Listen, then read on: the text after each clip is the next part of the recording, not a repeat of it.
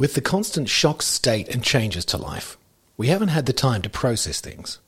We all need to talk. We need to share stories and connect our humanity beyond the policy announcements and facts. We need a collective this sucks moment. I'm lining up people to share their stories from behind closed doors and hear what it's really like around the world. Let's get through this together. I'm Brett Farrell and join me for the lock in.